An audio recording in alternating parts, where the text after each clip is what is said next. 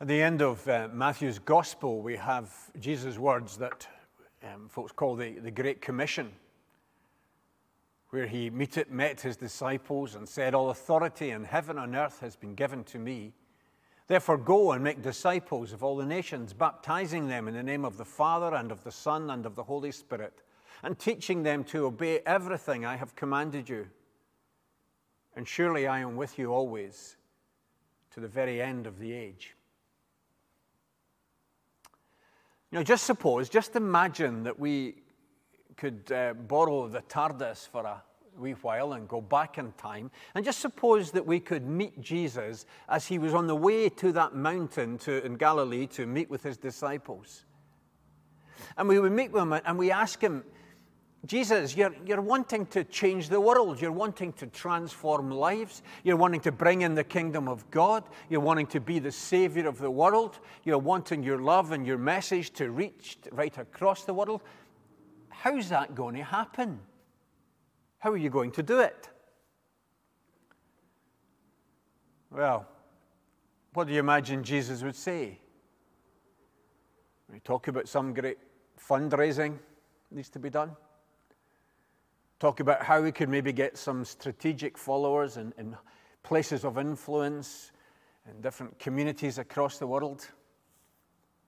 Some kind of massive publicity campaign.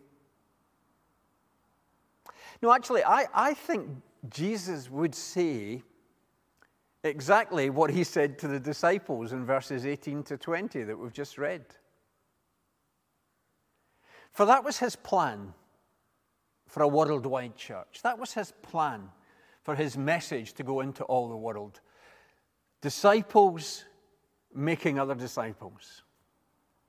And that was the pattern his church followed. And so in 2 Timothy 2, in the passage that John has read from us at verse 2, Paul says to Timothy, And the things you have heard me say in the presence of many witnesses, entrust to reliable people who will also be qualified to teach others. Timothy, teaching reliable folks who then teach others, disciples making disciples. And hey ho, it worked. Within a few hundred years, the best estimates are that there were between five and nine million Christians in the known world. This had grown hugely. Why was that? Was it because it was easier to make converts in those days? Well, hardly. They had no big funds behind them. They had no help from the state. The kids weren't being taught the Lord's Prayer in school. Um, they had no great um, help from uh, the state. There was lots of other different faiths and, and, religions around, and, and the Christian values were very much out of step with the society's values of its time. They, they really didn't have much going for them. And then, on top of that, there was the small matter of some Christians being chucked to lions and, and then other persecutions. So, with so much against it and so very little for it, how did the Jesus movement from such unpromising beginnings take root and grow? Clearly, it was God's work.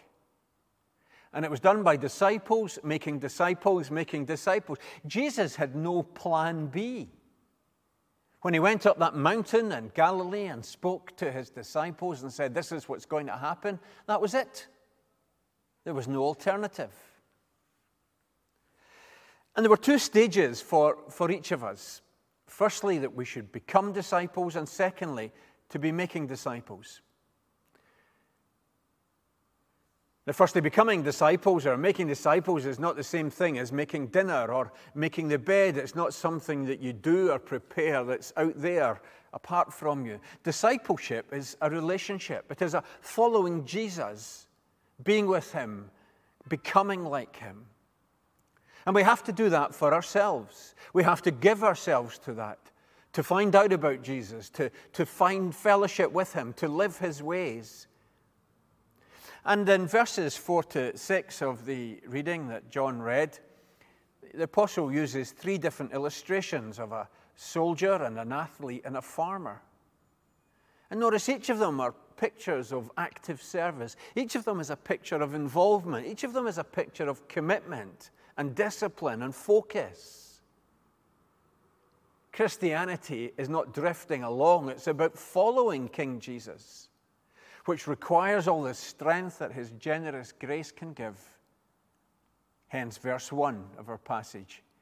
You then, my son, be strong in the grace that is in Christ Jesus. Timothy, you've not to get this stuff for yourself. You have to find faithful people who will teach others, and you'll teach them, they will teach others. You have to do this work as if you were like an athlete or a soldier or a farmer, giving yourself to it. But you do it all in the grace that's in Christ Jesus. So the first step is that we must ourselves be disciples. Doing that? If someone was learning to play the oboe and you spoke, were speaking to them and you said, You're learning to play the oboe, and they said, Yes. And, and you then said, Well, how are you, what, how are you learning? And they said, um, I'm not very sure. You would wonder if they really were learning. You'd probably expect them to tell you about lessons that they were taking. You might um, expect them to tell you about how they're listening to other oboe players to pick things up. You might expect them to tell you about practicing hour on hour at home. You might expect them to tell you about playing with groups of other musicians. They, that, that is, they would be able to tell you if they really were learning. And we should be able to just as particularly, just as specifically point this is how I'm becoming a disciple. This is how my discipleship is growing. This is the learning. This is the sharing. This is the activities. This is the practice. This is the things I'm, I'm putting into play. That's what discipleship means. So think about it in terms of someone learning an instrument. Put the parallel in place. What are you doing? What are you learning to grow discipleship? And then the second part is that we are to be making disciples. One of the features of being a disciple is to disciple others, verse 2. And the early church grew that way, not just through the actions of missionary heroes like Paul and Peter, but through the witness of its ordinary people. The church got established, first of all, we know, in Jerusalem. But then persecution came. And we're told that after the martyring of Stephen in Acts chapter 7, at the beginning of Acts chapter 8, because of persecution, the church is scattered. And verse 4 of the chapter says, Those who had been scattered preached the word wherever they went. Not that they all had official pulpits, not that they all stood up in front of meetings, but they shared Jesus. The whole church was involved in the mission of Jesus, not just some people. And the mission of Jesus is that his people should go out and make disciples, building communities of Jesus' followers among the nations. That's what he'd said to his disciples in Matthew 20, 28. And that's 2 Timothy 2, what the church was doing. And hey, that's too often what the church subsequently has stopped doing. Being disciples, making disciples, is not something that COVID 19 has taken from us. COVID 19 has removed, at least meantime, much of the trappings of institutional church. And it's removed some of what is of great support and help in our meeting together. But it's not taken away the work of Jesus. It has not removed all the opportunities for disciple making. Truth is, we can still be engaged in that work. In fact, what COVID 19 is pushing us in the direction of is realizing that faithfulness to Jesus is not seen in our depending on the church institution, not just our turning up but rather taking his call to follow him into the ordinary and everyday lives and depend on ourselves and our brothers and sisters in Christ and the ones and twos with which we can meet together. Our mission is not because we need members or about the organization, it flows out of who God is. And we're going to look in the uh, coming three Sundays about how our God is a God who's very much about mission, about reaching out. We're going to see that in God the Father, in God the Son, and in God the Holy Spirit. Thereafter, we're going to have a series on, which will be tying in with focus groups on mission shaped living. We follow a God who's committed to mission Father, Son, and Holy Spirit. We follow a God whose Son, Jesus, our Savior, has commissioned his church to go and mission, to go and make disciples. So, would love it if more of us thought about taking part in the focus groups as we begin to think, how do, do we do that? For it's a serious call. This is the main stuff, the main business of the church. The main issue for the church is not when can we get back into the building. The issue is how can we grow as disciples and how can we be involved in discipling others? Jesus, notice, said nothing about buildings, said nothing about the organizations, said nothing about the institution. He said he wanted disciples making disciples. That was why recently we did that series on gospel basics. Come and see. Here is the stuff of the faith, and we'll be sending out copies of, of Come and See soon to folks and saying, look at them, and be, even better, look at them with somebody else. From that, too, flows a, a, new series or a reworked one that we've done about membership, looking at Claremont family life, and we'll be highlighting opportunities to look at that in coming months. We're going to look, too, at some other material that others are using. For example, Word 121, which is to help us read the Bible with a non Christian friend or family member. Why would I do that? Because that's disciples making disciples.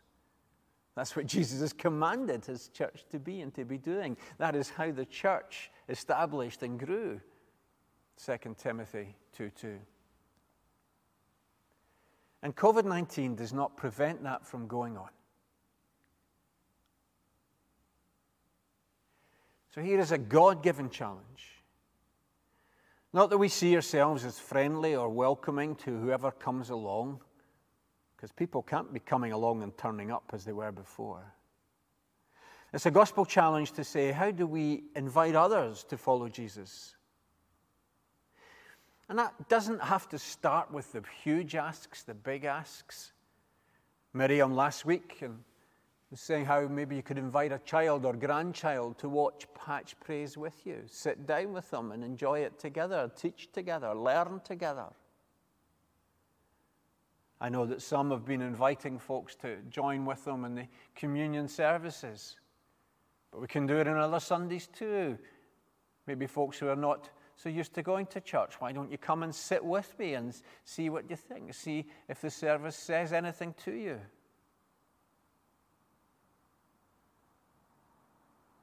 On Tuesday night, and when we restart taking it further, we want to tease some of these things out a bit more. Not because the church is in dire straits, not because the church needs to do something, but because the clear command of Jesus and the only plan Jesus had and has for his church to establish and grow is through making disciples Let us pray.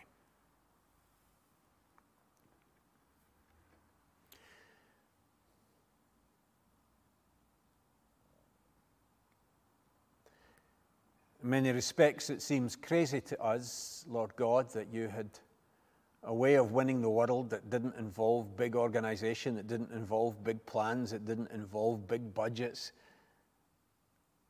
but simply disciple making other disciples. Forgive us for the times when we've lost focus, when we've seen church to be about other things. Forgive us when we've made things, other things more important than your straightforward and clear command to us.